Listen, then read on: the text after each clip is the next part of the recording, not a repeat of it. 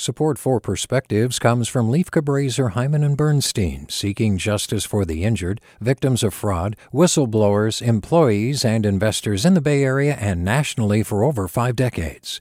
Online at L C H B dot com. Hi there, I'm Randa Abdel-Fattah from Throughline. If you're listening to this podcast, you know that K Q E D produces exceptional storytelling that keeps you informed, inspired, and entertained. Their podcasts cover issues from your neighborhood to the entire country and everything in between. Support this work today. You can help us continue to bring quality podcasts to your ears. Just head to donate.kqed.org slash podcast. That's donate.kqed.org slash podcast. From K Q E D. You say Alameda, I say Alameda. At least the Spanish-speaking part of my bilingual brain does. I recently moved to the Bay Area from Seattle by way of Florida and my native Puerto Rico. Now the city and street names that bear the linguistic stamp of my forebears are everywhere, and I can't help but think how much that would have delighted my dad. He would have gotten a kick out of learning that the humbly named Palo Alto was an affluent center of the tech universe, and the litany of saints, San José, Santa Clara, Santa Rosa, would have warmed his very Catholic heart. Mira, papi, El Camino Real, Vallejo, Benicia, Martínez.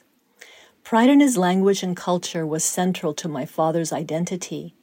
Whenever he faced bigotry over his accent, he was quick to point out that his people had named his adopted state La Florida in the fifteen hundreds. My brain's focus on Spanish pronunciations in my new California surroundings was inevitable. To my dad, the town Central Floridians pronounce Oviedo was always Oviedo.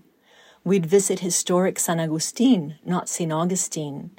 Despite my teenage eye-rolling then, I'm so grateful now that Spanish was spoken in my home and that I've never lost it.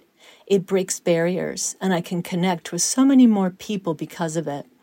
I met some of my dearest friends when we overheard each other speaking Spanish. This holiday season, my father has been on my mind more than usual. He would have been ninety-two on December third, and he would have loved Northern California, the lemon tree in our backyard, the warmth of the sun, and road trips to read out loud, together, the names on the highway signs. With a perspective, I'm Agnes Torres Al-Shabibi. Support for Perspectives comes from Lieff Cabraser Heimann and Bernstein, seeking justice for the injured, victims of fraud, whistleblowers, employees, and investors in the Bay Area and nationally for over four decades. Online at L C H B dot com. Support for Perspectives comes from Lieff Cabraser Heimann and Bernstein, seeking justice for the injured, victims of fraud, whistleblowers, employees, and investors in the Bay Area and nationally for over five decades. Online at L C H B dot com. Hey, it's Avery Trufelman, host of Articles of Interest, and I've got to say, I've been a fan of K Q E D ever since I was a little kid, and I would come out to San Francisco to visit my grandma. It was just what we'd always turn on every time we got in the car, every time we were making dinner and turning on the radio. It was always K Q E D.